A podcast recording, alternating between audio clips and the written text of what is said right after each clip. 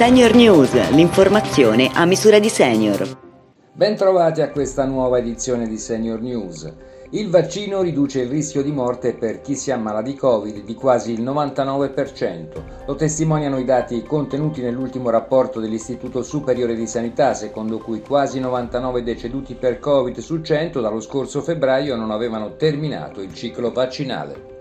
Gli anziani chiedono l'obbligo vaccinale per badanti e colfe, quanto emerge da un'indagine condotta da Senior Italia Federanziani su un campione di over 60. In Italia, secondo i dati dell'Osservatorio Nazionale Domina sul lavoro domestico, sono oltre 4 milioni e mezzo i lavoratori e i datori di lavoro del settore. In particolare le badanti rappresentano il 48% di tutti i lavoratori domestici, cifre che mostrano la necessità, vista la situazione di emergenza, di mettere in sicurezza al più presto questa grande fetta di popolazione, come ci dice Lorenzo Gasparrini, segretario generale di Domina. È fondamentale in questo periodo accelerare per raggiungere un livello di sicurezza e quindi far sì che le vaccinazioni vengano effettuate da tutte quelle persone che si occupano dei nostri anziani, dei nostri cari. Attualmente non c'è un obbligo alla vaccinazione, ma è fortemente raccomandata.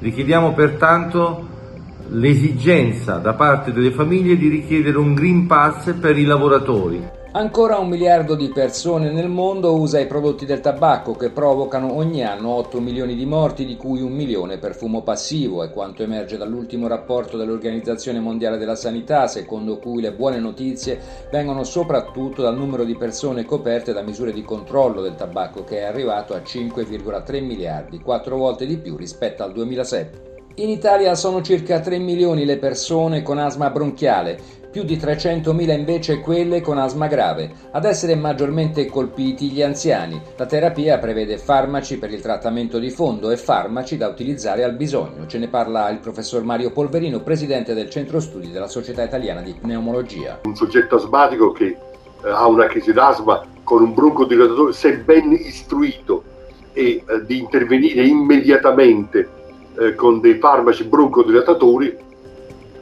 la, la, crisi può essere stroncata immediatamente. Per la terapia di fondo ci sono farmaci molto potenti molto efficaci. Senior News termina qui, vi ricordiamo che se avete più di 65 anni e avete problemi con le liste di attesa nella prenotazione di una prestazione sanitaria potete chiamare Pronto Senior Salute al numero 066227 4404, attivo dal lunedì al venerdì dalle 9.30 alle 13 e dalle 15 alle 17.30. Ogni caso verrà preso in carico per ottenere il rispetto dei tempi di attesa garantito per legge. Sul sito senioritalia.it invece potete risentire queste e tutte le altre edizioni di Senior News. A risentirci alla prossima edizione.